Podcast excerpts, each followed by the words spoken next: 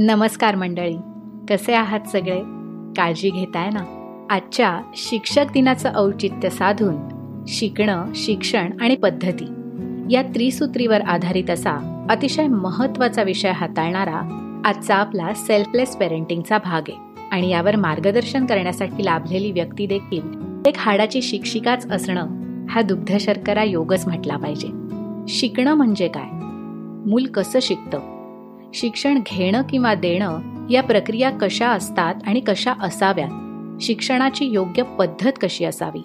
अभ्यासाच्या ताणाचं नियोजन कसं करावं?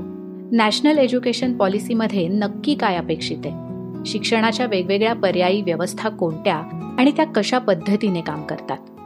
अशा अनेक प्रश्नांची उत्तरं देण्यासाठी त्यावर मार्गदर्शन करण्यासाठी आणि त्याविषयी शास्त्रशुद्ध माहिती देण्यासाठी घेऊन आली आहे बालशिक्षण क्षेत्रात गेली अनेक वर्ष सखोल अभ्यास करून आशय विकसित करणाऱ्या सहज आणि मेंदू आधारित शिक्षण या खूप महत्त्वाच्या विषयाची कास धरून सतत प्रयोगशील असणाऱ्या आणि त्यावर आधारित साहित्य साधनांची निर्मिती करणाऱ्या शिक्षणतज्ञ सुषमाताई अर्थात सुषमा पाध्य यांना. तर आजची मुलाखत आवर्जून ऐका आणि शेअर करायला विसरू नका. सुषमाताई सेल्फलेस पेरेंटिंगमध्ये तुमचं खूप स्वागत. धन्यवाद शिल्पा. बरेच दिवसांपासून खरं तर डोक्यात होतं की तुम्हाला या प्लॅटफॉर्मवरती इन्व्हाइट करायचं तर खूप छान वाटतंय. सुरुवात करूयात आता. माझा पहिला प्रश्न जो मी सगळ्याच माझ्या गेस्टना विचारते तर त्याच प्रश्नाने सुरुवात करते की तुम्हाला काय वाटतं की पालकत्व म्हणजे नेमकं काय? आणि ते कसं असायला पाहिजे? आपल्या पाल्याच्या वयाबरोबर पालकत्व विकसित होत असतं. बाळ जसं मोठं होतं किंवा मूल जसं मोठं होतं तर तसतसं त्याच्या परिस्थितीनुरूप ते वाढत असतं.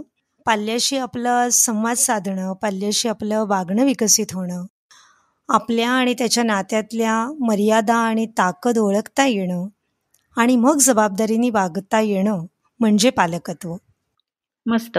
खरं तर पालकत्वाविषयी संकल्पना प्रत्येकाची वेगळी असते आणि त्यातनं खरंच खूप शिकायला मिळतं. आता यानंतर मला तुम्हाला असा प्रश्न विचारायचा आहे की तुम्ही आजपर्यंत शिक्षण क्षेत्रात जे काही काम केलं आहे तर त्याविषयी थोडंसं उलगडून सांगाल का? की या क्षेत्रात तुम्ही कशा आल्यात किंवा हेच क्षेत्र का निवडलं मी एम ए झाले आणि महाविद्यालयात मराठी शिकवायला लागले.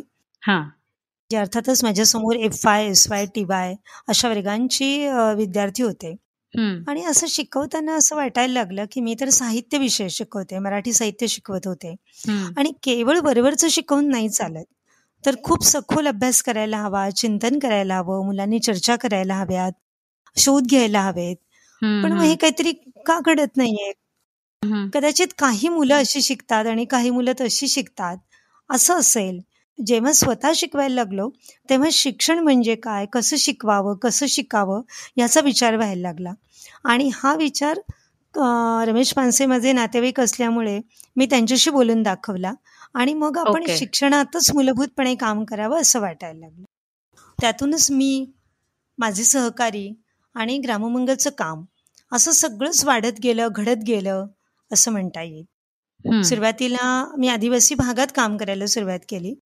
त्यामुळे तो भाग म्हणजे ऐना हे आदिवासी गाव डहाणू तालुका आणि आत्ताचा पालघर जिल्हा. आणि तिथनंच विक्रमगड तालुका. हे दोन्ही ठिकाणी आमच्या शाळा आहेत. पुण्यामध्ये लर्निंग होमचं केंद्र आहे. थोडंसं अनौपचारिक आणि वेगळ्या पद्धतीने जाणारं शिक्षण केंद्र आहे. या तिन्ही ठिकाणी मी गरजेनुसार बालवाडी प्राथमिक आणि माध्यमिक या सर्व वर्गातल्या मुलांना शिकवलं. त्या वर्गातल्या मुलांना शिकवताना त्याचा आशय विकसित करत गेलो आम्ही. ओके. हा मुलांना विविध विषयातल्या संकल्पना समजून सांगण्यासाठी वेगवेगळी साधनं विकसित केली उपक्रम तयार केले आणि महाराष्ट्रभरातल्या शिक्षकांची प्रशिक्षण करण्याची संधी मिळत गेली. विविध शाळांना सल्ला कार्यक्रम म्हणून आम्ही केला आहे. अशा रीतीने ग्राममंगलचं काम आणि माझंही काम वाढत अच्छा. मस्त मस्त. फारच छान. यानंतर एकोणीसशे शहाण्णव सालापासून जवळजवळ तुम्ही वेगवेगळ्या अनुषंगाने बालशिक्षण क्षेत्रात खूप भरीव काम केलंय. तर एक शिक्षण तज्ज्ञ म्हणून जर सांगायचं झालं तर मूल आणि शिकणं हे समीकरण कसं असतं? बघा शिल्पा कसं होतं खरं तर आपण प्रत्येकच पालक जेव्हा आपलं बाळ होतं आणि ते वाढायला लागतं साधारण आपण एक चार ते सहा महिन्याचा कालावधी किंवा एक वर्षानंतरचं बाळ असं जर डोळ्यासमोर आणलं तर आपल्याला असं लक्षात येतं की बाळ सारखं काहीतरी नवं शिकतंय नवं काहीतरी करतंय. आणि ती बाळाची प्रगती आपल्याला वेगवेगळ्या आपल्या पाहुण्यांना नातेवाईकांना सांगायची इच्छा होत असते. हो. आणि आपण आज बाळ काय शिकलं काय नवं केलं असं सांगत असतो.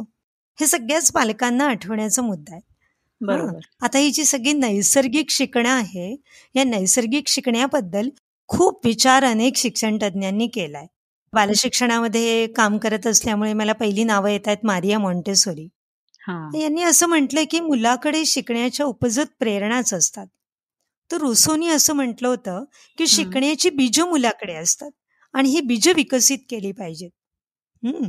आता मागच्या साठ एक वर्षात ही सगळी वाक्य सिद्धच झाली आहेत असं म्हणायला हरकत नाही. की मेंदू हा शिकण्याचा अवयव आहे आणि मेंदूमध्ये शिकण्याच्या अनेक क्षमता आहेत. म्हणजे एक क्षमता तयारी घेऊनच मूळ जन्माला आलेला असतो. त्याला मेंदूच्या भाषेत बोलायचं तर न्यूरॉन्स आहेत.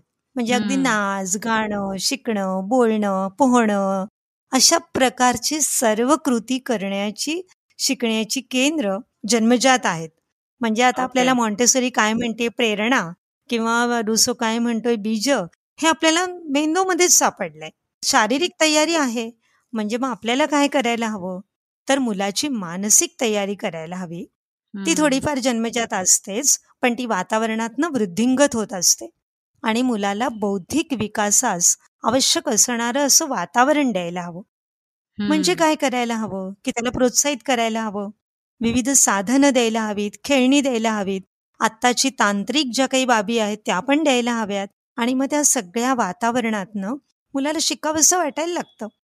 म्हणजे ते आपोआप नैसर्गिक शिकणं जे बाळाचं शिकणं असतं. म्हणजे काहीतरी वातावरणामध्ये जोडायला आहे तोडायला आहे शोध घ्यायला आहे प्रश्न विचारायला आहे काहीतरी विचार करण्यासारखं आहे तर आपोआपच मूल शिकायला लागत असतं. ते एखाद्या यंत्रांबरोबर खेळत असतं तेव्हाही ते शिकत असतं. म्हणजे शिकणं म्हणजे काय? तर शिकणं म्हणजे सारखं काहीतरी नवं नव्या स्कीमा पियाजे नावाच्या मानसशास्त्रज्ञाने त्याला स्कीमा म्हटलंय. आपण त्याला एक मानस प्रतिमा म्हणूयात की वेगवेगळ्या मानस प्रतिमा मुलाच्या मनात तयार होत असतात आणि त्या बदलत असतात. म्हणजे आपण असं म्हणूयात की नाच करणारं मूल आहे बरोबर. आणि काल शिकलेल्या स्टेप जेव्हा सरावांनी त्या नक्की त्याचं तयारी होते आणि पुन्हा करायला लागतं म्हणजे ते शिकलंय असं घडतं. किंवा साध्या अगदी गणिताच्या भाषेत बोलायचं तर आत्ता आत्ता काहीतरी बोटांवरती बेरीज करायला लागलंय. आणि अचानकपणे आता कोणती तोंडी बेरीज सांगा आणि ती यायला लागली आणि बेरीज म्हणजे काय ते समजायला लागलंय. हे शिकणं आहे. म्हणजे हे जी सगळी प्रक्रिया आहे ती सगळी बदलत जाणारी प्रक्रिया आहे. म्हणजे मग आपण काय करायला हवं? तर वातावरण द्यायला हवं. वातावरण द्यायला हवं हा एक पहिला भाग. मूल शिकतंय यावर विश्वास ठेवायला हवा. श्रद्धाच ठेवायला हवी असं म्हणायला हरकत नाही. आणि मग त्यानंतर मुलाने काय शिकलंय याचा शोध घ्यायला हवा. ते सापडलं की त्याचं मूल्यमापन करायला हवं की मुलाला आधी काही येत होतं आणि नंतर काय येत होतं. तर हे असं मूल आणि शिकणं समीकरण आहे असं मला वाटतं. आणि ते अत्यंत नैसर्गिक आहे. आणि मग मगाशी म्हटल्याप्रमाणे प्रेरणा बीज क्षमता ह्या सगळ्यातनं ते विकसित होणार आहे. वा फारच छान. जसं आता तुम्ही म्हणलात की मुलं मुलांना शिकू द्यावं. असं जे म्हटलं जातं तर म्हणजे नेमकं काय करायचं? खेळणी दिली आहे त्याला खेळू दिलंय त्याला हवं ते काय ते करू दिलंय की त्यातनं मूल काय शिकतंय हे द्यायला पाहिजे शिकायला पाहिजे किंवा शाळेमध्ये किंवा वर्गामध्ये साधनं ठेवली आहेत शिकण्याची आणि त्यातनं मुलं स्वतः साधन निवडताय आणि त्यातनं त्याला काय येत आहे ते करून पाहताय चुकलं तर विचारताय आवश्यक आहे तिथेच मदत घेत आहे असं म्हटलं तर मूल शिकतंय आणि मुलाला शिकू दिलंय आपण असं म्हणतो म्हणू शकतो. पण शाळेत काय घडतं? असं चित्र दिसतं आपल्याला. तर शिक्षकांनी किंवा अभ्यासक्रमामध्ये काहीतरी घटक ठरलेले असतात. ते घटक हो. त्यांना योग्य काळामध्ये पूर्ण करायचे असतात. म्हणजे धडा शिकवायचा असतो एखादी संकल्पना शिकवायची असते आणि मग फळा खडू घेऊन शिक्षक समोर उभा राहतो आणि शिकवायला सुरुवात केली जाते. मुलाला शिकायचंय का? मुलाला त्याच्यात रस वाटतोय का? आणि मूल काही स्वतः शोध घेत आहे का? मूल काही काही मध्ये मध्ये प्रश्न विचारत आहे का? ते विचार करताय का? असं जर काही घडत असेल तरच मूल शिकतंय असं म्हटलं म्हटलं जाईल. आणि मुलाला शिकू दिलंय असं आपण म्हटलं जाईल. म्हणजे हा जो सगळा भाग आहे तो त्याच्या ऍक्टिव्ह पार्टिसिपेशनचा आहे. नाहीतर मग काय घडेल? की ते पॅसिव्हली म्हणजे काहीच सहभाग न घेता शिकेल. म्हणजे काय घडतं? तर ते फक्त पाठांतर करतं. कारण त्याला समजत नाहीच. त्याला आपण शिकू हो. दिलं नाहीये. शिकू देणं म्हणजे स्वतःहून विचार करू देणं स्वतःहून शोध घेऊ देणं स्वतःहून उत्तरापर्यंत जाण्याची खूप धडपड करणं आणि जेव्हा त्या धडपडीला काही कारणांनी अडचणी येत आहेत अपयश येत आहे तेव्हा तेव्हा मदत घेत जाणं. अशी जेव्हा प्रक्रिया घडत राहते सातत्याने तेव्हा शिकण्याची तयारी होते. आणि काय शिकायचं कसं शिकायचं याचं एक गणितच मुलाला मुलाचं सापडतं. हे करणं सगळं अवघड आहे. जितकं शब्दांमध्ये मांडणं सोपं आहे तितकं ते करणं अवघड आहे. आणि यासाठी पालक आणि शिक्षकांनी सक्रिय राहायला लागतं बरोबर.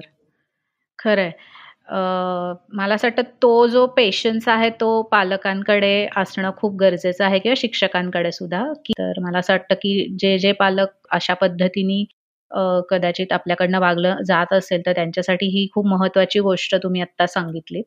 अजून एक मला असं विचारायचं की सध्या अभ्यास घेणं किंवा बाबा ऑनलाईन शिकू देत किंवा ते घरी आता वर्क फ्रॉम होम चालू आहे त्यामुळे आई वडिलांना दोघांनाही वेळ नाही येत चला क्लासेस लावून टाका. तर या गोष्टीला प्राधान्य दिलं जात आहे क्लास लावणं हे आवडतं का? तर मुलांना सहजपणे पाठवून दिलं कुठेतरी तर आपली जबाबदारी संपते. हा एक भाग आहे. पण मुळात शाळेत काय आणि क्लासमध्ये काय? नेमकं काय घडतं? तर मगाशी सांगितल्याप्रमाणे धडा शिकवला जातो किंवा गणित शिकवलं जातं. त्याचं पाठांतर करून घेतलं जातं आणि ते जितक्या सफाईदारपणे लिहिण्यात किंवा बोलण्यात येईल तेव्हा असं मानलं जातं की मुलाला येत आहे म्हणजे काय येत आहे तर मार्क मिळत आहेत जास्त मार्क मिळाले म्हणजे मुलाला आलं असं आपल्याला वाटतं. पण असं खरंच घडतं का? हा विनोबा तर म्हणतात की परीक्षा म्हणजे रेचक आहे. सगळं पाठ केलेलं असतं. आणि ते एकदा का परीक्षेमध्ये उतरलं की ते सगळं बाहेर पडतं. ते लक्षात राहतच नाही.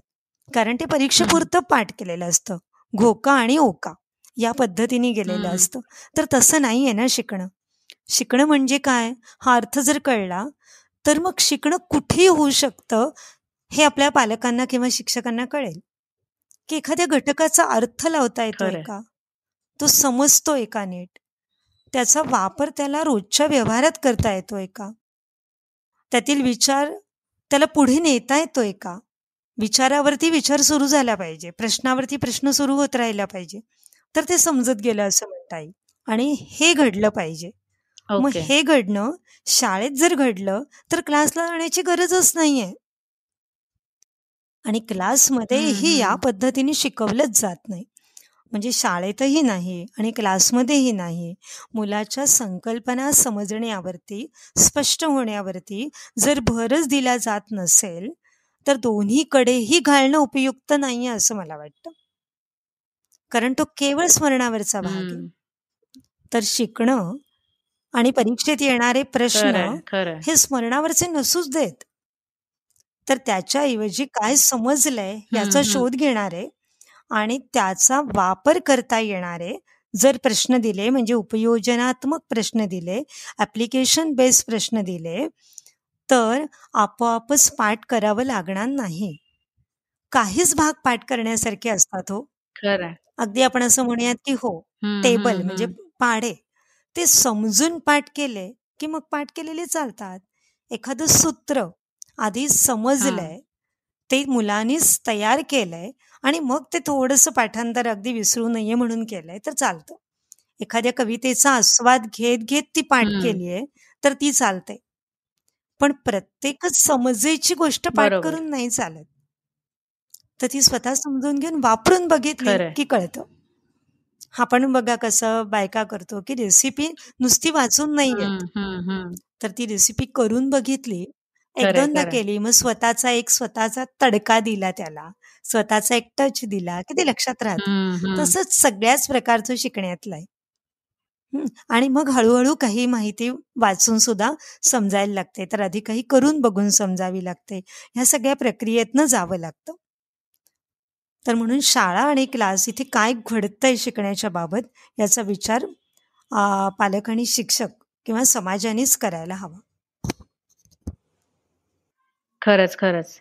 म्हणजे आता तुम्ही जे सांगितलं ते अगदीच पटलं की तो जो ह्याचं जे उदाहरण दिलं की एखादी रेसिपी ॲक्च्युली आपण जेव्हा करतो तर तेव्हा ती खरंच जेवढी छान कळते तेवढी नुसती वाचून किंवा हे करून नाही कळत. तर मस्त. आता यानंतर सुषमाताई मला असं तुम्हाला प्रश्न विचारायचा आहे की जर मुलांना केंद्रस्थानी ठेवून शिक्षण आणि अभ्यास याचा जर आपण विचार करायचा झाला की त्याच्यामुळे ज्याच्या योगे मूल खरंच मनापासून सहजपणे शिकेल तर त्याचा समन्वय कसा साधता येईल? याबद्दल कसं मार्गदर्शन कराल तुम्ही? आता केंद्रस्थानी म्हणजे काय? इथे जर आपण हा विचार केला तर आपल्याला असं लक्षात येतं की मुलाच्या क्षमता लक्षात घेऊन. म्हणजे आपण जो शाळेमध्ये मुलांना घालतो आणि जून ते मार्च पर्यंत सगळ्या गोष्टी संपूर्ण व्हायवात एकाच गतीने मुलांनी शिकावं असं आपल्याला वाटत असतं. म्हणजे आता बेरीज चालू आहे तर बेरीज झाली पाहिजे. आता काहीतरी क्षेत्रफळ चालू आहे तर क्षेत्रफळच झालं पाहिजे. किंवा आता काहीतरी संत कविता शिकायच्या तर त्याच झाल्या पाहिजे. असं जे वाटत असतं तर ते नाही होऊन चालत. तर मुलाच्या क्षमता काय आहेत आणि मग मूल कोणत्या गतीने शिकतंय तर ते पुढे मागेच होणार. मग ते भाषेत पुढे मागे असेल ते गणितात पुढे मागे असेल किंवा ते शारीरिक कोणत्याही कौशल्यामध्ये पुढे मागे असेल म्हणजे एखादा घटक शिकायला मुलाला एक महिना जाईल तर काही मुलांना शिकायला दोन आठवडे लागतील. मग त्या काळामध्ये केवळ अडून राहून चालणार नाही की मला आधीचा घटक आला नाहीये.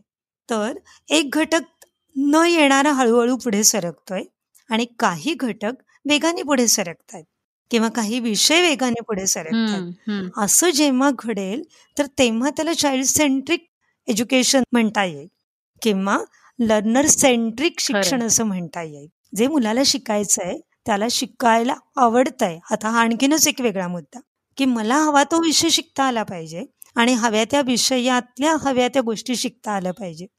नॅशनल पॉलिसीमध्ये असा थोडा विचार झालाय तो जर योग्य पद्धतीने अंमलात आला गेला तर खूपच छान होईल. हां.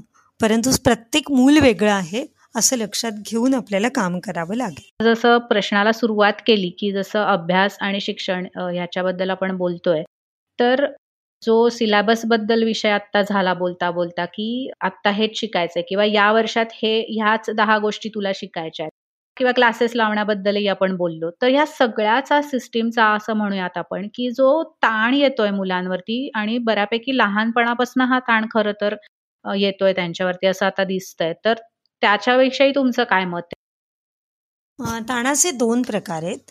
एकतर सकारात्मक ताण आणि नकारात्मक ताण. म्हणजे कसं?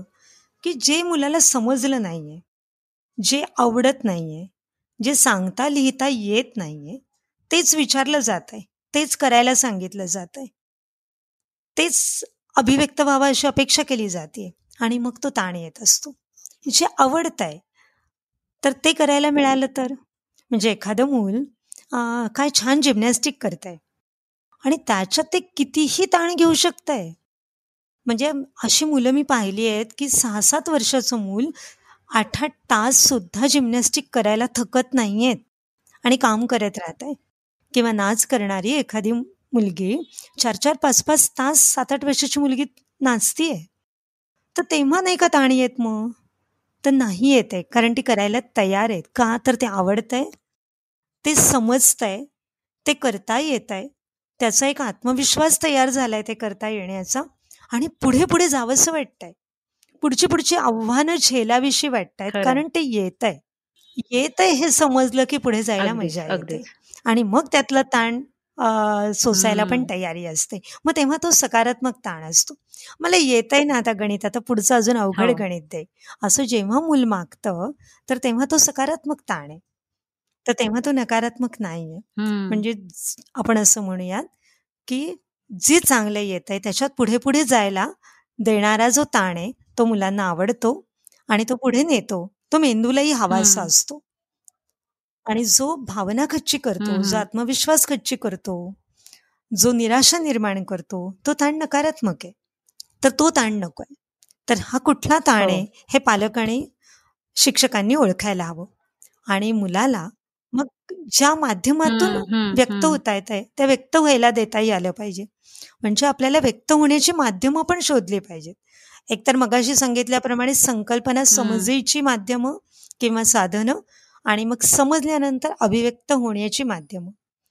चित्र काढून व्यक्त होता येतं बोलून व्यक्त होता येतं लिहून व्यक्त होता येतं नाटक करून व्यक्त होता येतं भाषण करून व्यक्त होता येतं नाच करून व्यक्त होता येतं. म्हणजे मग बहुविध बुद्धिमत्ता मल्टिपल इंटेलिजन्स हा गार्डनरनी सांगितलेला सिद्धांत इथे लागू पडतो की ज्या मुलाला ज्या माध्यमातून व्यक्त होता येत आहे त्याची संधी द्या. म्हणजे मग ही ताणाची गोष्टच राहणार नाही. तर त्या पण आपण बुद्धिमत्ता शोधल्या पाहिजेत. म्हणजे मगाशी मी क्षमता शोधल्या पाहिजेत गती शोधली पाहिजेत असं म्हटलं. आता असं म्हणतेय की त्या बुद्धिमत्ता शोधल्या पाहिजेत. कोणत्या अभि माध्यमातून अभिव्यक्त होता येत आहे हे शोधलं पाहिजे आणि मुलाची लर्निंग स्टाईल शिकण्याची शैली शोधली पाहिजे. मग ताण राहणार नाही. बरोबर. अगदीच, अगदीच. जसं मगाशी उल्लेख झाला, की नॅशनल एज्युकेशन पॉलिसीचा तुम्ही मगाशी बोलता-बोलता म्हणालात. त्याच्यामध्ये नेमकी शिक्षणाकडून केलेली अपेक्षा काय आहे? आणि पालकांनी त्याच्याकडे कशा दृष्टीने पाहिलं पाहिजे? याबद्दल थोडक्यात सांगू शकाल का? महत्त्वाचा प्रश्न सध्या आहे. सगळेच जण शिक्षणामध्ये किंवा अनेक संस्था या सगळ्या पातळींवरती विचार करतायत. की एन ई पीमध्ये खूप अपेक्षा व्यक्त केल्या आहेत आणि ह्या अपेक्षा कशा पूर्ण होत जातील? आत्ता मगाशी जे मी म्हटलं ना की खरं तर मूल मुलाचं स्वतंत्र असतं वेगळं असतं प्रत्येक मूल स्वतंत्र असतं. बघा आपल्याला मोठं झाल्यानंतर असं लक्षात येतं की आपली कोणाशी तुलना नाही करता कामा. तू कशी बोलली अशी कशी बोलली तुला किती येत आहे मला किती येत आहे? असं कोणीच एकमेकांशी बोलू नये तुलना करू नये असं आपल्याला वाटतं. नकळत जरी झाली कोणाहीकडनं तरी आपल्याला राग येतो. मोठ्या माणसांना. हं. तर कारण का? तर आपल्या क्षमता वेगळ्या आहेत हे आपल्याला आता कळलंय. बरोबर? शिक्षणाकडनं पण तीच अपेक्षा एनईपीनी व्यक्त केली आहे. एनईपी म्हणजे काय? तर नॅशनल एज्युकेशन पॉलिसी राष्ट्रीय धोरण. राष्ट्राने मांडलेलं नवं धोरण दोन हजार वीसमध्ये आलंय. वीसशे वीसमध्ये ते आलंय. आणि त्याच्यामध्ये असं हे सांगितलं आहे की प्रत्येक मूल स्वतंत्र आहे ओळखायला शिका. त्याच्या उद्दिष्टामध्येच त्यांनी ते लिहिलंय की मुलं स्वतंत्र आहेत त्याच्या क्षमता वेगळ्या आहेत हे ओळखा. मुलाचा सर्व बाजूंनी विकास व्हायला हवा यासाठी प्रयत्न करा. केवळ गणित आणि विज्ञान यांनाच प्राधान्य देऊ नका. तर मुलाच्या बोलीभाषा प्रमाणभाषा दोन्ही भाषांना महत्त्व द्या. त्याला त्याच्यातनं अभिव्यक्त होऊ द्यात. म्हणजे ते पुढे पुढे व्यक्त व्हायला त्याला विकास व्हायला त्या व्यक्त होण्यातल्या मदत होईल. त्याच्यातले खेळ कला जे असे अनेक गुण आहेत किंवा अनेक कौशल्य आहेत त्यांना प्राधान्य द्या. स्पष्ट म्हटलेलं आहे धोरणामध्ये करिक्युलर आणि एक्स्ट्रा करिक्युलर अशी विभागणीच करू नका. ते मर्ज होऊ द्यात.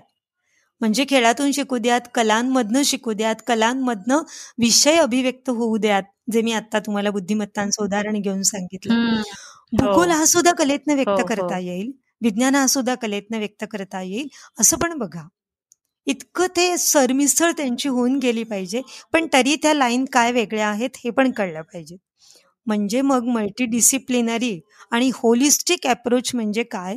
हे शिक्षणात काम करणाऱ्या प्रत्येकाला ओळखावं लागेल आणि त्याचं कौशल्य आत्मसात करावं लागेल. संस्था चालक काय शिक्षक काय ह्या सगळ्यांनाही कौशल्य आत्मसात करायची आहे आणि मग पालकांनी उगाच अपेक्षा करायच्या नाहीयेत. की आमच्या मुलाला आत्ता गणित याच पद्धतीने आलं पाहिजे आणि विज्ञान याच पद्धतीने आलं पाहिजे. किंवा आमची मुलं सगळीच्या सगळी विज्ञान शाखेकडेच वळली पाहिजेत अशी सर्व पालकांनी अपेक्षा नाही करायची. रोट लर्निंगची अपेक्षा एन ए नाकारली आहे. ही किती चांगली गोष्ट आहे. आणि क्रिएटिव्हिटी हो, आणि क्रिटिकल थिंकिंग वरती भर दिलाय. कारण प्रत्येक आता आपण बघितलं की ह्या लॉकडाऊनच्या काळामध्ये आपल्यातल्या प्रत्येकाला वेगळ्या पद्धतीने विचार करायला लावलाय किंवा वेगळे मार्ग शोधायला लावलेत. आता माझं जुनं असलेलं ज्ञान उपयोगी नाही पडत आहे. आपण तंत्राशी लढतो आहोत आणि शोधतो आहोत की आता तंत्र कसं उपयोगी पडेल? तंत्रातल्या अडचणी आपल्या आपल्यालाच सोडवावे लागतात. हां. तर ह्या सगळ्या गोष्टी साध्या निरीक्षणाच्या आहेत. थोड्याशा विश्लेषक विचारायच्या आहेत. त्या केल्या पाहिजेत. आणि नव्या नव्या खूप गरजा आणि नवी नवी कौशल्य बाजारातही निर्माण होत आहेत. अगदी छोटे छोटे बारकावे यायला लागले म्हणजे आपल्याला माहीतही नाहीत असे अनेक कौशल्य एकाच क्षेत्रातली अनेक कौशल्य येत आहेत. आणि त्याच्यातली म्हणून मास्टरी तयार होतीये. तर या सगळ्या गोष्टींचा विचार करण्यासाठी एन ए पीनी क्रिएटिव्हिटी आणि क्रिटिकल थिंकिंगचा विचार महत्त्वाचा मानलाय. जीवन कौशल्यांचा विचार महत्त्वाचा मानलाय आणि मूल्यांचाही विचार. रोजच्या जगण्यातच खरं तर मूल्य लागत असतं. आपण रस्त्याने चाललो आहोत तर कोणतं मूल्य वापरायचं आहे म्हणजे मी थुंकणार नाही. हे एक मूल्य आहे. मूल्यातला एक छोटा अंश आहे. नागरिकत्वाचा अंश आहे तो. माणुसकीचा अंश आहे. मला इंधन कसं वापरायचं आहे तर ते केवळ माझ्यासाठी नाही तर पुढच्या सगळ्या पिढीसाठी पण राखून ठेवायचं आहे तर तो विचार मला करायला हवा. पर्यावरणाचा विचार आता केवळ माझ्यापुरता नाहीच राहिलाय. आपण नाहीच विचार केला तर पृथ्वी नष्ट व्हायला हे शतक पुरेसं आहे. अनेक छोटी छोटी तरुण मुलं आता विचार करतायत. म्हणजे मी तरुण मुलं म्हणतेय दहा बारा वर्षांची मुलं. ग्रेटाच नाही तर अनेक राष्ट्रांमध्ये अनेक मुलं अशी दंड थोपटून आणि आवाज टाकून उभी आहेत की आम्हाला जगू द्या आणि पुढच्या पिढीला जगू द्या. आणि आत्ता त्याला झिरो लेवल असं म्हटलं जातं. की आता आम्ही झिरो पायरीवरती आता झिरो आवर्सवरती आहोत. आता नाही विचार केला तर पुढे नाही विचार करता येणार आहे. कारण पुढे विचार न करायला आमची सृष्टीच राहणार नाहीये. म्हणून त्याला झिरो आवर्स असं म्हणतात. की शून्य तास आहेत आपल्याकडे आणि आता आपण काय गतीने विचार करायला हवाय? तर या सगळ्यासाठी क्रिटिकल थिंकिंगचा आणि मानवी मूल्यांचा विचार करण्याची आणि पर्यावरणाच्या मूल्यांचा विचार करण्याची गरज आहे. मला वाटतं एन ई पी आपल्याला त्याकडे नेऊ बघतीये. तर ती कशी? ह्या सगळ्याचा विचार आपण समाजानी होऊन आता करण्याची गरज निर्माण झालेली दिसते मस्त. यानंतर मला पुढचा जो माझ्या डोक्यात प्रश्न आहे की आता शिक्षणाच्या वेगवेगळ्या पर्यायी व्यवस्था सुद्धा दिसत आहेत सध्या. तर त्याविषयी पालकांनी कसा विचार करायला पाहिजे? खर तर सकारात्मक विचार करायला पाहिजे. जशी अनेक प्रत्येक राज्याचं वेगळं बोर्ड आहे राष्ट्रीय बोर्ड आहे आंतरराष्ट्रीय बोर्ड आहेत आणि हा एक झाला की औपचारिक शिक्षणाचा भाग. त्याच्या वेगवेगळ्या पर्याय आपल्याला दिसतात. तसे अनेक तत्वज्ञान घेऊन चालणारे खर तर वेगवेगळी केंद्र आहेत असं म्हणता येईल. म्हणजे वॉलड्रॉप पद्धतीने चालणारी केंद्र वॉलड्रॉप स्कूल असं म्हटलं जातं. किंवा मरिय मॉन्टेसरी पद्धतीने चालणारी केंद्र प्रोबेल पद्धतीने चालणारी किंवा मल्टिपल इंटेलिजन्सचा आधार घेऊन चालणारी केंद्र. अशी वेगवेगळा विचार करणारी केंद्र आहेत. ना अगदी स्वयं शिक्षणाचाच विचार करून चालणारे केंद्र. किंवा सहज शिक्षण फक्त कसं घडेल याचा विचार करणारी माणसं आहेत. निसर्गातूनच केवळ कसं शिकता येईल? केवळ मुलांना मुलांचं शिकू देऊ त्यांनाच त्यांचा शोध घेऊ देऊ या पद्धतीने विचार करणारे पण गट आहेत. असे सगळे पर्याय आजूबाजूला उपलब्ध आहेत हे खरं तर औपचारिक शिक्षण व्यवस्थित सामावले गेले पाहिजेत. नाहीतर त्यांची बेट होऊन जातात. आणि त्यांना औपचारिक शिक्षणामध्ये समावेश नाही मिळाला तर त्यांनी कुठे जायचं? असा प्रश्न निर्माण होतो. मग त्यांनी दहावीत कशी बोर्डात प्रवेश मिळवायचा? किंवा नॅशनल ओपन स्कूल सारखा आधार कसा घ्यायचा असे शोध त्यांना घ्यावे लागतात म्हणजे दहा वर्ष अशा पर्यायी हो, हो. पद्धतीने जाणं आणि दहाव्या वर्षी औपचारिक शिक्षणात येऊन म्हणजे दहावीच्या साठी बोर्डाचा विचार करणं असा विचार करावा लागतो यांना. तर यांना एक मान्यता मिळाली पाहिजे. हा विचार वाढत गेला पाहिजे. तो वाढत नाहीये याचं कारण ती औपचारिक शिक्षणात येत नाहीयेत. किंवा औपचारिक म्हणण्यापेक्षा शिक्षण व्यवस्थेत त्यांना समाविष्ट केलं गेलं नाही त्यामुळे ह्या सगळ्यांना खर तर शास्त्रीयता आहे त्यांच्याकडे. विचारांची पक्की बैठक आहे. विचार पुढे नेणारे अनेक व्यक्ती त्यांच्या बरोबर आहेत अशा केंद्रांमधनं किंवा अशा संस्थांमधनं. तर तो विचार जितका शासन आणि समाज स्वीकारेल तितका तो पुढे जात राहील.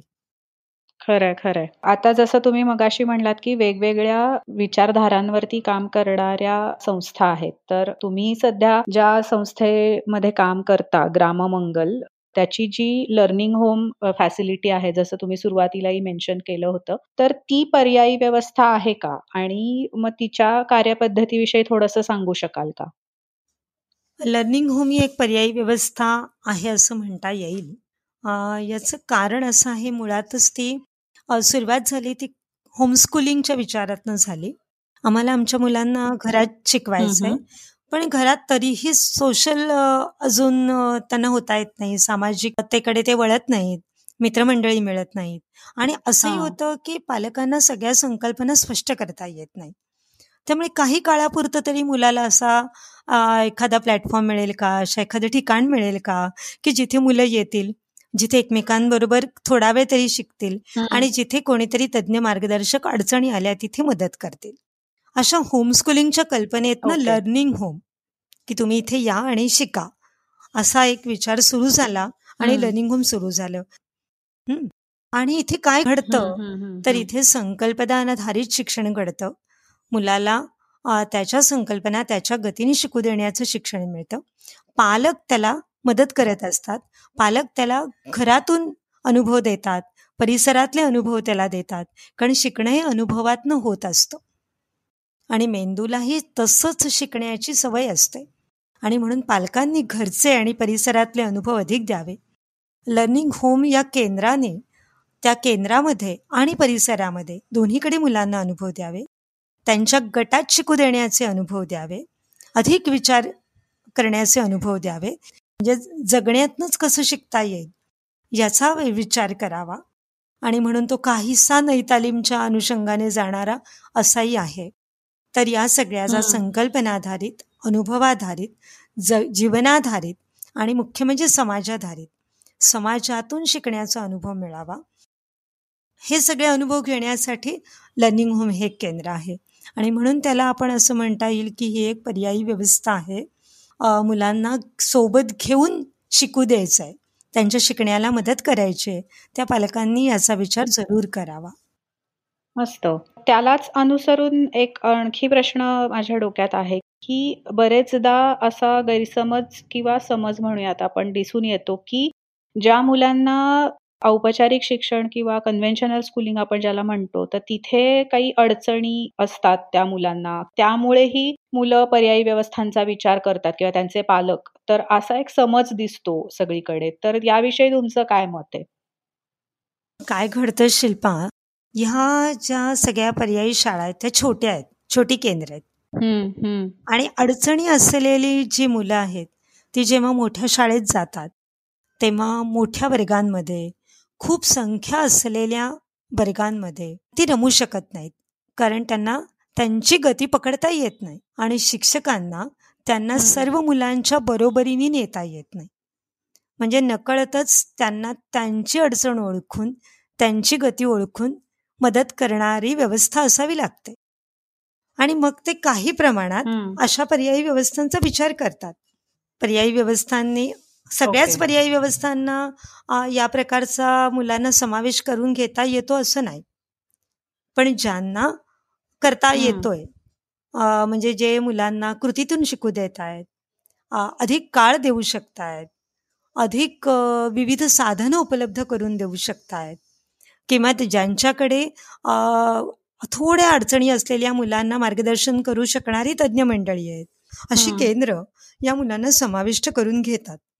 आणि घेतलंच पाहिजे त्यांनी त्यांना. पण मग काय वाटतं की याच केवळ मुलांसाठी आहेत का ही केंद्र? अशा अपेक्षा समाजामध्ये निर्माण होते तर तसं नाहीये. जेव्हा खरं तर थोड्या अडचणी असलेली मुलं आणि नॉर्मल मुलं एकत्र एकमेकांच्या मदतीने शिकतात तेव्हा एकमेकांना मदत होतेच. आणि अधिक लक्ष पुरवता येऊ शकणारी ही केंद्र असल्यामुळेही या मुलांना मदत होते. आपण आपण असं समीकरण करता कामा नाही की पर्यायी शाळा म्हणजे अडचणी असलेल्या मुलांसाठीच्या शाळा असा मित्र विचार मात्र होता कामा नाहीये हा.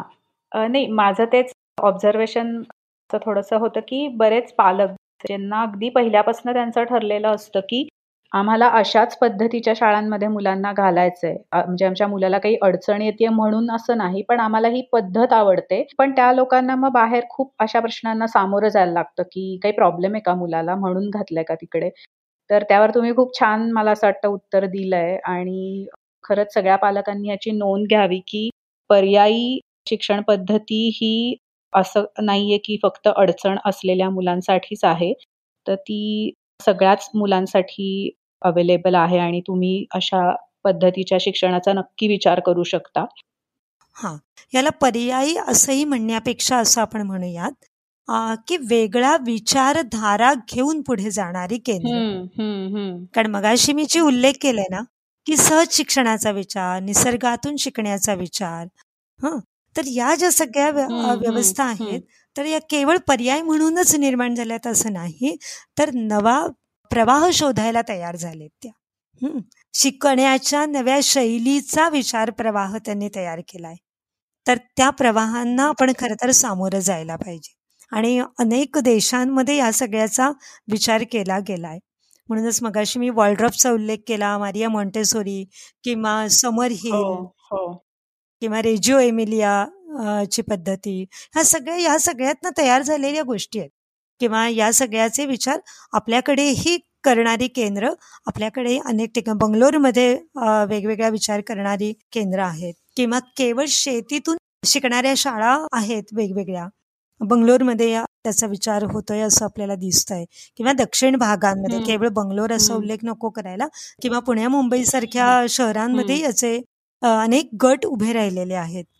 तर त्या गटांना आपण प्रोत्साहन दिलं पाहिजे. ते केवळ प्रोत्साहन म्हणून नव्हे तर तो विचार समजून घेऊन तो अधिक सखोल आणि अधिक व्यापक कसा होईल असा विचार करूया. अगदीच. सुषमाताई बऱ्याच पालकांना अशीही शंका असते की ही जी मुलं अशा व्यवस्थांमध्ये शिकतात तर ती पुढे जाऊन मेन स्ट्रीममध्ये मॅच होतात का? त्यांना जमतं का हे सगळं? असा एक संभ्रम असतो बऱ्याच पालकांच्या मनात. तो थोडासा दूर करता येईल का आपल्याला? खरं तर नक्कीच की ही मुलं ना जेव्हा अशा वेगळ्या विचारात येतात तेव्हा ते अधिक विचार करायला लागतात. स्वतःचा शोध अधिक घ्यायला लागतात. की मला नेमकं काय जमतंय ते त्यांनी अनेकदा करून पाहिलेलं असतं. पर्याय शोधून बघितलेले असतात स्वतःसाठी. त्यांना अशा केंद्रांनी किंवा अशा व्यवस्थांनी ते पर्याय शोधायला भाग पाडलेलं असतं. आणि त्यामुळे ते अधिक आत्मविश्वासी बनतात. करून बघायला तयार असतात. ती रिजिड साचेबद्ध विचार नाही करत. तर ती करून पाहूया. या जिद्दीने पुढे जाणारी असतात.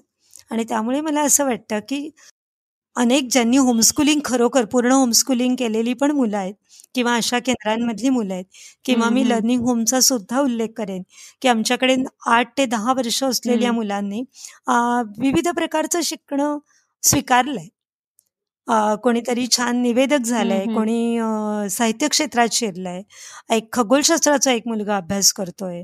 डिझायनिंगचा विचार केलाय. आणि अशा स्वतःचा शोध घेऊन स्वतःच्या पायावर उभं राहणं हे खूप चांगली गोष्ट आहे. खरंय. म्हणजे आपण थोडंसं मला असं वाटतं की पालकांनी साचेबद्ध विचारसरणीतनं थोडंसं जर बाहेर यायचं ठरवलं तर आपण मुलांना नक्कीच वेगळ्या पद्धतीचं एक्सपोजर देऊ शकतो असं थोडक्यात आता आपल्या आतापर्यंतच्या बोलण्यावरनं मला असं वाटतं अगदी आले आणि असे काही पालकांचे गट पण तयार आहेत बरं का? म्हणजे अगदी दोन दोन चार चार पालक एकत्र येऊन पण असं आता काम करायला तयार झाले आणि त्यामुळे होमस्कुलिंगच्या पर्यायाची गरज खूप लागणार आहे. कारण साचेबद्ध शिक्षणातल्या मर्यादा समजायला लागलेल्या आहेत. आणि अमर्याद आकाश काय आहे हे पण उमजायला लागलेलं आहे. व्यक्तिमत्वाचे सगळेच कंगोरे कसे बाहेर खुलतील याचा विचार पालक करायला लागलेले आहेत. त्यामुळे त्यांना आपोआपच या सगळ्या दिशांचा विचार करावा लागेल. मस्त मस्त. तर थोडस आता मुलाखतीच्या शेवटी आपण शेवटाकडे आलेलो आहोत. तर तेव्हा मला एक तुम्हाला असा प्रश्न विचारायचा आहे की जसं आता तुम्ही सांगितलं की पर्यायी व्यवस्थांचा विचार कसा केला पाहिजे किंवा आता कसा केला जातोय हेही तुम्ही सांगितलं तर तुम्ही सहज आणि मेंदू आधारित शिक्षण या अतिशय महत्त्वाच्या विषयाला अनुसरून पालक आणि शिक्षकांसाठी कार्यशाळाही घेता. तर मला असं वाटतं की हा आपला इंटरव्ह्यू ऐकल्यानंतर जर कोणी प्रेरणा घेतली या गोष्टीतनं आणि त्यांना जर खरंच याच्यात बद्दल शिकण्याची इच्छा असेल तर त्यासाठी या प्रश्नामध्ये मला तुम्हाला असं विचारायचं आहे की त्या कार्यशाळांविषयी थोडंसं जाता जाता सांगता का आम्हाला? हो खरं तर मूल कसं शिकतं नावाची ही कार्यशाळा असते. किंवा आम्ही छोटी छोटी प्रशिक्षण किंवा एकेका मेंदूच्या विषयीची एक एक छोटे छोटे टॉपिक्स पण आम्ही घेत असतो. मेंदू शिकतो कसा? शिकण्यातल्या अडचणी काय आहेत? आधी मुलाचं मेंदूच समजून घेऊयात.